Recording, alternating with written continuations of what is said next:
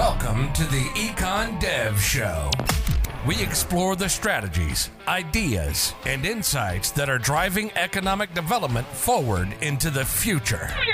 You'll hear new insights from passionate EDs about their successes and struggles. And you'll learn from attraction and retention experts about how to apply actionable strategies inside your EDO. We'll help take your organization, your community, and your career to the next level. Here's your host, Dane Carlson. Our episode today is brought to you by KathodeRay Media. KathodeRay is a full service marketing agency that connects government organizations to their communities. Visit kathoderay.com, that's K A T H O D E R A Y.com, to learn more or ask for a free no obligation consultation. Welcome back to the Econ Dev Show. Our guest today is Colin Grabow. Colin is a research fellow at the Cato Institute's Herbert A. Stiefel Center for Trade Policy Studies. There, his research focuses on domestic forms of trade protectionism, such as the Jones Act and the U.S. Sugar Program. Colin, welcome to the show. Well, thanks for having me on, Dane. Absolutely. So, the Econ Dev Show is a podcast for economic developers by economic developers. So, I'm an economic developer, and I represent Galveston County, Texas, which is the coastal part of greater Houston. And I'm always talking to people about the Jones Act and the problems that it causes for us and how it stifles our development. And I find that most people have no idea what I'm talking about. So I thought that today I should bring you on so that you could explain exactly what it is, why it's bad, and I guess how we got here and, and where we go from here. Yeah, it's a lot of ground to cover. Uh, so, for starters, yeah, the Jones Act is Section 27 of the Merchant Marine Act of 1920, which essentially states that if you want to transport goods by water within the United States, you have to use a vessel that meets four conditions. That's that the vessel is uh, U.S. flagged and registered, it is built in the United States, it is at least 75% owned by American citizens, and it has to be crewed by Americans. I think, you know, maybe some people listen to that and go, well, that doesn't sound so bad. You know, American ships flying American flags, uh, built here in the U.S., American crews. What, what's the problem here? And the problem is that these ships are incredibly expensive and inefficient. Uh, to uh, build a Jones Act ship costs about five times more uh, than one built in another country. So actually, this week, literally, I think yesterday, a Jones Act ship was delivered by a shipyard in Texas. This is a pretty rare thing. Um, it's the only Jones Act ship that we've built this year. There's only one built last year, and it was built there in Texas. Well, the price tag for this ship was uh, over $225 million. Over in South Korea, a ship of a similar size you can get for uh, about $41 million. So these ships are five times the international price. So that's just the capital costs. Then you have the operating cost to operate these ships, and uh, they're about three times more expensive to operate. So you take ships that are very expensive to build, very expensive to operate, and you know the inevitable result is very expensive shipping. And that's a real problem for a country as big as the United States, where we need to transport goods over long distances to uh, trade with each other. It's particularly a problem for Texas and the Gulf Coast more broadly with big energy producers. So, for example, Texas, of course, exports lots of crude, exports it all over the world, sends it to China, India, uh, Singapore. But we don't send that much of it to the Gulf Coast. Uh, I'm sorry, to the to the East Coast, to refineries on the East Coast. Uh, East Coast refineries get the majority of their oil not from Americans, but from foreigners you know, they'll import from as far away as Saudi Arabia because once you factor in the cost of shipping, it often makes much more sense to buy the foreign product than the American product. Same thing for refined products. Of course, the Gulf Coast is home to a lot of uh, nation's top refineries. But again, after you factor in the cost of transport, it makes more sense for folks on the East Coast to, you know, say import uh, refined products from the Netherlands uh, than than the Gulf Coast. Um, and then we get to the case of uh, liquefied natural gas. The United States last year was the world's second leading exporter of liquefied natural gas. And yet, because of the Jones Act, we cannot send it to other parts of the United States. For example, Puerto Rico. Uh, Puerto Rico uses natural gas for something like one third to 40% of its uh, electricity generation. And last year, the amount of LNG they bought from, from the US mainland was zero, none. Why? Uh, because there are no ships that comply with the Jones Act to transport it. Uh, so they can't transport because there, there are no ships. You know, some people may listen to that and say, well, Colin, that seems like an easy problem to solve. Go build the ship, put an American flag on it, and, and, and there you go. Well, the issue is, you know, according to the Wall Street Journal, to build one of those ships in Asia, one of these specialized LNG carriers, costs $200 million. Whereas in the United States, it's at least $700 million. That's a $500 million delta in price. So the, math just doesn't pencil out. It makes no sense. Um, so I could go on, but you know that, that, those are some starters. And you know, obviously, I focus on Texas, I focus on energy, but this applies much more broadly. Essentially, the Jones Act gums up our, our transportation networks and makes it less inefficient, and it makes it more difficult for Americans to trade and do business with other Americans. That's exactly what I say all the time. And how did this, you know, come about? Because this, uh, from what I understand, this has been on the books for a very long time, and plainly, there was a reason that this act, the Jones Act, was created. When was that, and why was that? Yeah, so as I mentioned, the Jones Act is part of the Merchant Marine Act of 1920. So a lot of people think, well, okay, so it's a you know 103 year old law, but uh, it's not as though prior to that we had this total free market environment where you go use any ship you wanted, built anywhere. Uh, no, in fact, we've had laws very similar to the Jones Act going back almost to the country's founding. Uh, back, you know, one of the first acts of Congress, and I believe 1789 was passage of a bill that uh, said, okay, you can use foreign ships to transport goods, but they're going to pay a lot heavier taxes than if you use an American ship. And then in 1817, we flat out prohibited the use of, of foreign ships and foreign built ships. Um, but the context was very different. Back then, we were a new country. We didn't have a big navy. And one way of compensating for that is you could take merchant ships and load cannon onto them and, and have uh, basically you know privateers uh, and, and kind of auxiliary naval force. And it wasn't very costly. Uh, back then, uh, the United States, we were some of the world's best shipbuilders, at least expensive. Uh, that's not a big surprise when you consider that the 13 original states, uh, all along the coast, uh, a lot of people that uh, were familiar with shipbuilding. Uh, you, back then, this is a day of wooden ships and sails, and uh, we had plentiful forests, lots of raw materials to build those ships with. Um, so it was, it was, low cost, and you could argue there's a real necessity for it when our biggest rivals at the time were, you know, the British Navy. Um, well, you know, time passes, and these very efficient American shipbuilders uh, became steadily less so.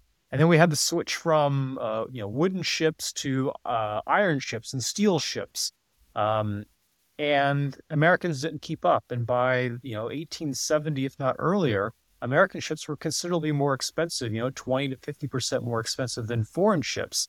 And Americans are looking for ways around using um, these expensive American ships.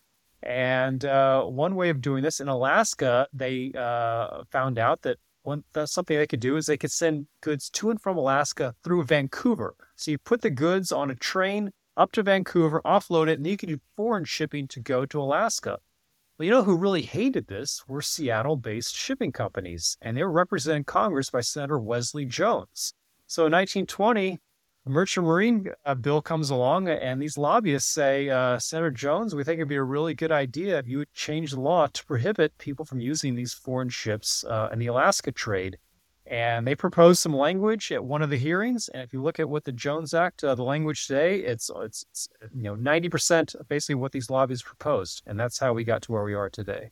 Okay, so they were taking the goods, but they were taking the goods to Canada and then shipping them to the United States. To, so, the, to Alaska, yes, and, and the reverse. Right. right. So the Jones Act, as I understand it, it, it doesn't allow you to go between two American ports. Yeah, Is but even if you send it, say, to a foreign port and then to the U.S., it still doesn't work. If it starts and finishes in the United States, you cannot use. Oh, okay, okay, yeah, yeah. So this was originally, um, you know, in, intended to obviously protect the shipping companies in Seattle. And it sounds like this was designed to protect our shipbuilding industry and to create American jobs and to protect American interests. But how is it? You know, the times have changed. We're not required to buy American vehicles to transport goods. We don't buy. We're not required to, you know, buy American trains or American airplanes to transport goods. Why is this law still in effect for the shipping industry? I think it's best explained by uh, same sort of dysfunction you find with all kinds of protectionist laws. Why is this silly law still in place? Well, there's a constituency that's very committed to maintaining this. This is uh, the U.S. shipbuilders. No surprise, you have to buy what they make. Uh, it is the the unions, the crew, a lot of these Jones Act ships, and it's going to be the vessel operators. Um, you know, they don't want foreign competition. And meanwhile, uh, you, you, mentioned earlier in our conversation that you talked to a lot of people and they kind of scratch their heads. Or when you mention the Jones Act, they're not really familiar with what that is. Your average person does not know what the Jones Act is. In fact, uh, there was a episode of Jeopardy a few years ago where the category was Puerto Rico, and you know one of the one of the answers uh, was the Jones Act, and none of the contestants knew. So um, the dynamic is that most people aren't aware and the people that really care about the law, they're most invested in it, pay attention, vote accordingly, donate accordingly, are those that want to maintain it in place. And I think that you know, our politics reflect that. So we, they have there's a vested interest in keeping it this way.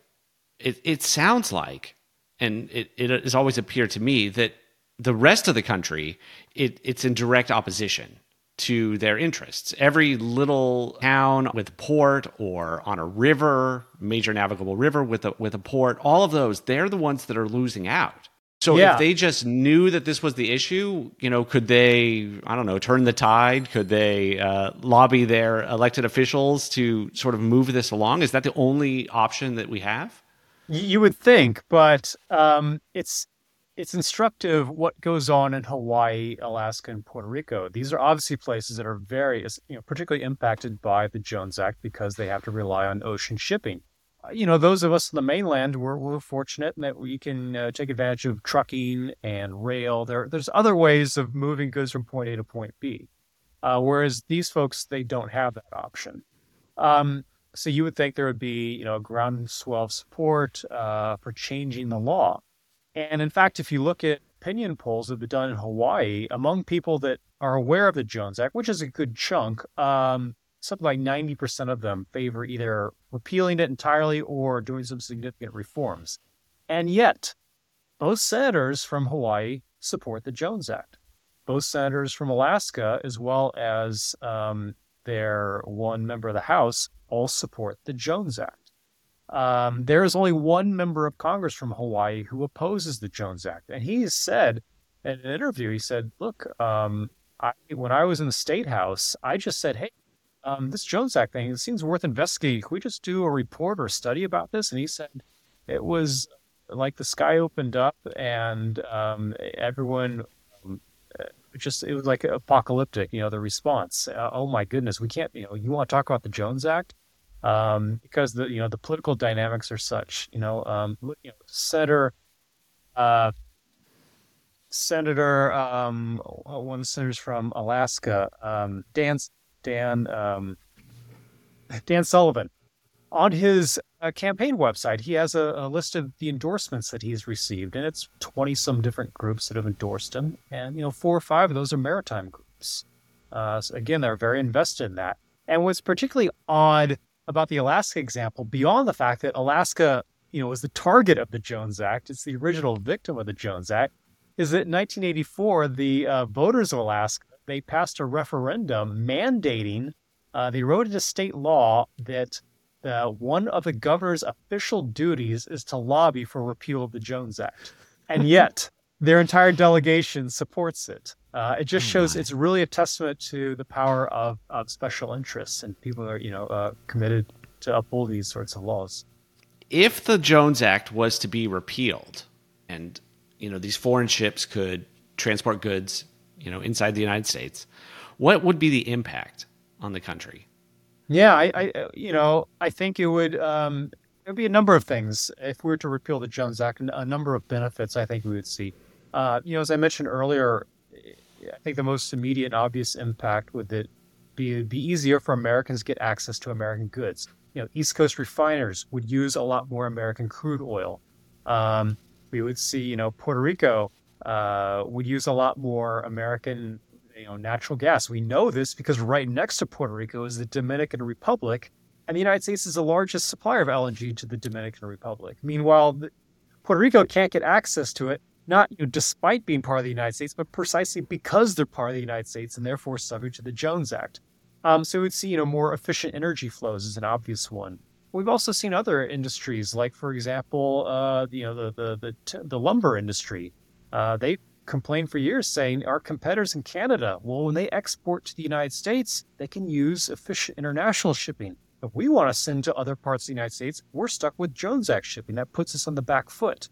Uh, we've seen, uh, you know, I saw a government report noting that the steel industry, um, that one reason uh, Western states would import more foreign steel instead of American steel is the cost of transporting it because of the Jones Act from you know Eastern steel producers to the West.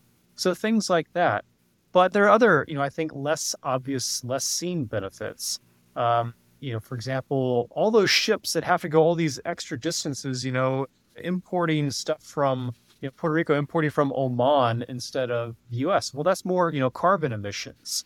Um, we've seen in the past, for example, earlier this year, there was an article about traffic congestion in Connecticut. And the author, the journalist who wrote the piece, he talked to a couple guys that they tried to start a service along the East Coast. They thought, hey, we can take these trucks off highways, put it on ships, and bypass all that traffic. And they said, but we, we did our business plan, and then we realized that to buy these ships would be three times the cost of buying one in Europe. And we just, you, you can't make the economics work with that. So, you know, we could see things like traffic uh, alleviation um, by, you know, shifting more cargo to, to water. Uh, also, the Jones Act is a it's a trade barrier, of course, and our mm-hmm. allies uh, and trade partners often complain. They say, "Guys, this Jones Act, we'd love to sell you some ships, uh, and if you did that, you know, maybe we could give ground on on some things that you're interested in. For example, the Europeans uh, complain a lot about the Jones Act, and Americans complain a lot about Europeans blocking access to American agricultural goods. Well, there's an obvious deal to be struck here, where you know we send them more agricultural products, which are a win for our farmers, and um, in return, you know, we can get access to more efficient ships and shipping.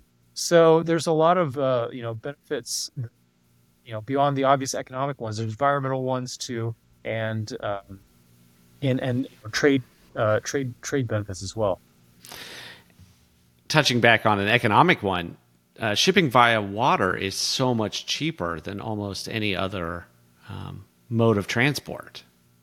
And, yes, it should yeah. be. It should be. Yeah, you know, we we made it and, and you know cost prohibitive uh, when it, comes to the U.S., especially the use of, of ocean-going ships. You know, Americans are better when it comes to, to barges, are a little bit uh, more competitive. You know, on the on the rivers and such. Yes, we've disincentivized the use of what should be a very efficient way of moving goods from point A to point B, uh, especially when it comes to you know large bulk products. So you're moving agricultural goods, moving energy products. Uh, shipping is usually a great way of doing that. Uh, but unfortunately, yeah, we've gotten to a place where, um, yeah, I remember last year there was an article I think in Bloomberg about how uh, gas prices had become so high in New York that they were get ready for this using a couple Jones Act ships to move product from the Gulf Coast up there because you know things were so crazy there and people so you know, bad, prices were right. so high it actually justified the use of using ships. And it's like well wait a minute. Shipping should be one of your go-to means of moving goods you know under normal circumstances but uh, you know we've made it an act of desperation that's crazy that is it's just absolutely insane the other counter argument to this is don't we want more manufacturing in the United States? Don't we want to build more stuff here? Don't we want to employ more Americans in good, high-paying jobs, building things, um, you know, manning these ships, all of that? What What do you say to that? What do you say to that argument? Yeah, a few things. Well, number one, um, I think it's hard to make the case that this law is doing a good job of employing many Americans in building ships you know, as I mentioned uh, earlier, you know, there was one Jones Act ship being built this year. Uh, one was built last year. In 2021, there were zero Jones Act ships delivered. Next year, we're on track for zero. Now, granted, there are, you know, um, tugboats and barges and smaller vessels like that that, that are built. But when it comes to large ocean going ships, you know, we've made them so inefficient and expensive that uh, there's really little appetite to buy them. So it's not keeping uh, very many people employed. Also, you know, as I mentioned earlier, transportation is is an input, um, is is a cost factor for our manufacturing sector. Uh, I mentioned earlier about how it undermines the steel industry, for example, and I'm uh, and, the, the lumber industry, and I'm sure other industries uh, as well. So if you want to give our manufacturers a competitive edge, let's stop putting them on the back foot when it comes to their transportation costs. So I think we would we would uh, support our manufacturing industry by uh, repealing this law. Um, so yeah, it, it really falls short on its promise. We're not building ships, and then also when you look at these ships. So, for example, the ship that was built, uh, delivered earlier this week in Texas, um, people say, well, yeah, it's a U.S. built ship. Well, is it? How American is it? It was assembled in the United States, but look at where all the components came. Um, the propeller, I believe, was uh, from China. Um, numerous parts, you know, were actually from China. A bunch were from South Korea and other places. Uh, so what typically happens for these Jones Act ships is that uh, a lot of parts are, are, brought to the United States and the Americans assemble them. Um, so if you look at the content, the value add, a lot of it is foreign. These are in many ways foreign ships. I mean, the shipyard itself uh, is uh, in Texas is foreign owned. It's owned by a Singaporean firm. And I'm a free trader. I have nothing against people importing goods and foreign investment, but let's not kid ourselves that these are employing lots of Americans. There's a huge American supply chain here. That's just not the reality of, of American shipbuilding. Are there any other uh, additional requirements on the ship, other if it's a Jones Act certified ship, other than it be built in the United States and flagged and owned and all of that stuff? But are there any technical specifications that make the ships better? Right. Yeah. So this is a question you get sometimes. People, you know, they hear these contrasting price tags and they think, okay, well, maybe you're getting more for the American ship. You know, it's a better right. quality ship. But no, um, these these ships not only are they built with foreign components, but they're usually designed. Uh, the the designs they use are foreign designs. They're based off of uh, uh, foreign models. Um, so, for example, uh, in in Hawaii, there's a, a ship used um, that is almost a carbon copy of um, a ship built by a Croatian shipyard a decade ago. So the way Jones Act shipyards spin this is they go, well, we're using proven designs. Well, they are, they are, and they are proven, but they are foreign. Um, and furthermore, let's keep in mind that uh, these ships, to, to operate a ship, you need insurance. And to get insurance, you need to sign off by something called a classification society. And the, these are groups that basically they, they inspect the ships and they say, yes, this is up to code, this is up to standard, this meets regulations. Um, so there's nothing special about these American ships that make them better quality. Again, they're built using foreign designs uh, and using foreign components, sometimes even by foreign-owned shipyards. So no, there's uh, there's no evidence these are superior. In fact, there's been evidence in the past the, the American-built ships are inferior to what you find abroad, and that's for the simple reason that um, you know American shipyards they don't build many ships, and the more you do something, the better you are at it. Just practice makes perfect. Uh, so you know your average uh, welder in an American shipyard, you know, just has less experience than his foreign counterpart. Things like that. So uh, you know, I'm not going to go so far as to say you know, as as as a rule of thumb, these American ships are worse, but there have been documented instances in the past of of criticism of the quality of American ships. That's yeah, that's crazy. Um, if the Jones Act was repealed, and there was now these foreign ships plying our water, going between you know points. What would that do to the shipbuilding industry in the United States? Would it go yeah, away good. entirely? Would it get better? You know, yeah, yeah. That, that that's a great question, and uh, you know, obviously, I can only take a stab at this because we've had this environment for you know, almost since the, the founding of the country. Um, so you kind of t- have to take some educated guesses here as, as to what it would look like. And before I do, let me answer. Let me point out one other thing about uh, you know U.S. versus uh, foreign built ships. As, as you mentioned, we already have foreign ships in our waters right now. So you know, repealing the Jones Act doesn't mean all of a sudden these inferior ships are plying our, our waterways. You have no evidence of that. It's just the ships that are already here. We just get to use them more. Um, Because remember, they come in, in and out of our ports every day carrying uh, goods from other countries. But to get to your question, uh, my guess is I think the U.S. shipbuilding industry would certainly look different uh, than it does today.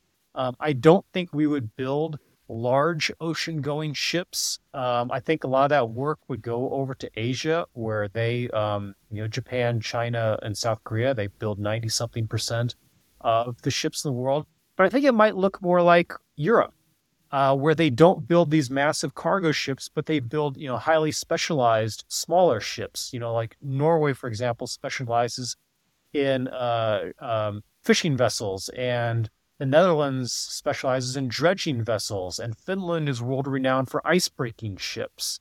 Uh, uh, you know, the Germans and the French and the Italians build cruise ships. Uh, so they build, you know, high-end specialized ships, and I see no reason why Americans can't do that. Uh, you know, you look at Americans, we have very competitive uh, auto industry. Uh, Americans obviously were world leaders in aerospace. Um, I, it just boggles the mind to me that this notion that in the Jones Act's absence, that Americans would have, you know, some of the most innovative, productive people in the world, the world's mo- largest, most you know, advanced economy, would have nothing to offer the world uh, of shipbuilding, of commercial shipbuilding. Um, you know, I'm skeptical of that. And the last thing I'll point out is that shipbuilding itself will not go away in the Jones Act's absence, if for no other reason than something like 80% of shipbuilding revenue in this country is not building commercial Jones Act ships. It's building stuff for the Navy uh, and government, other government contracts like the Coast Guard and uh, NOAA.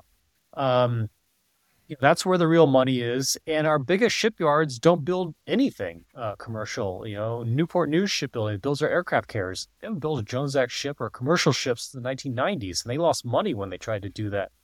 Bath Iron Works in Maine, uh, they haven't built a commercial ship since 1984. Um, you know, ships uh, in Mississippi and Pascagoula, um, uh, Huntington Ingalls, they haven't built uh, commercial ships since the 90s either, or tried to. So the bread and butter for most shipyards is government contracts. That's what keeps them in business. And so I think, you know, people that are concerned that absent the Jones Act, hey, Colin, what if you're wrong? What if Americans aren't very good at commercial ships? There's still going to be shipbuilding in this country. You know, that's that's government contract. That's what's driving the shipbuilding industry we have today. That's fascinating. That yeah, that's good to know. Well, um, is there are, are there any questions that I haven't asked that we absolutely just have to cover on this topic? Because you know, you just seem like you're absolutely the expert on this. This is great.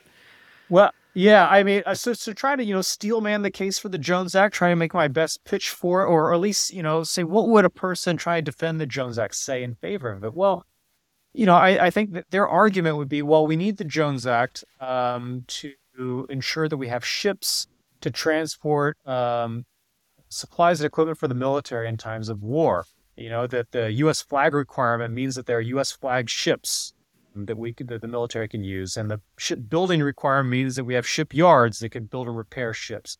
And the U.S. crew requirement means we have trained American mariners that can crew these ships. So that's you know the, the case for the law.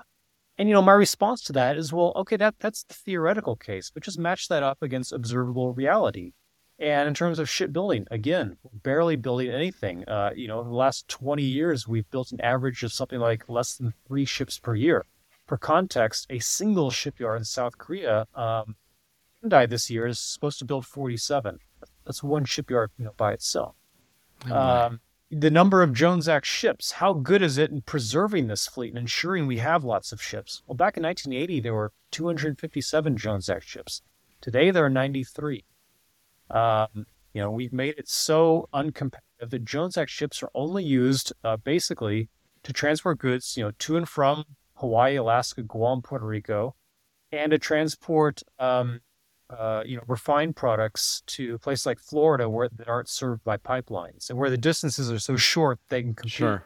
with with with foreign uh, ships. That's that's basically what the Jones Act fleet does. Uh, the ocean-going fleet, that again, the one that people say we need for national security. Um, you know, furthermore, the U.S.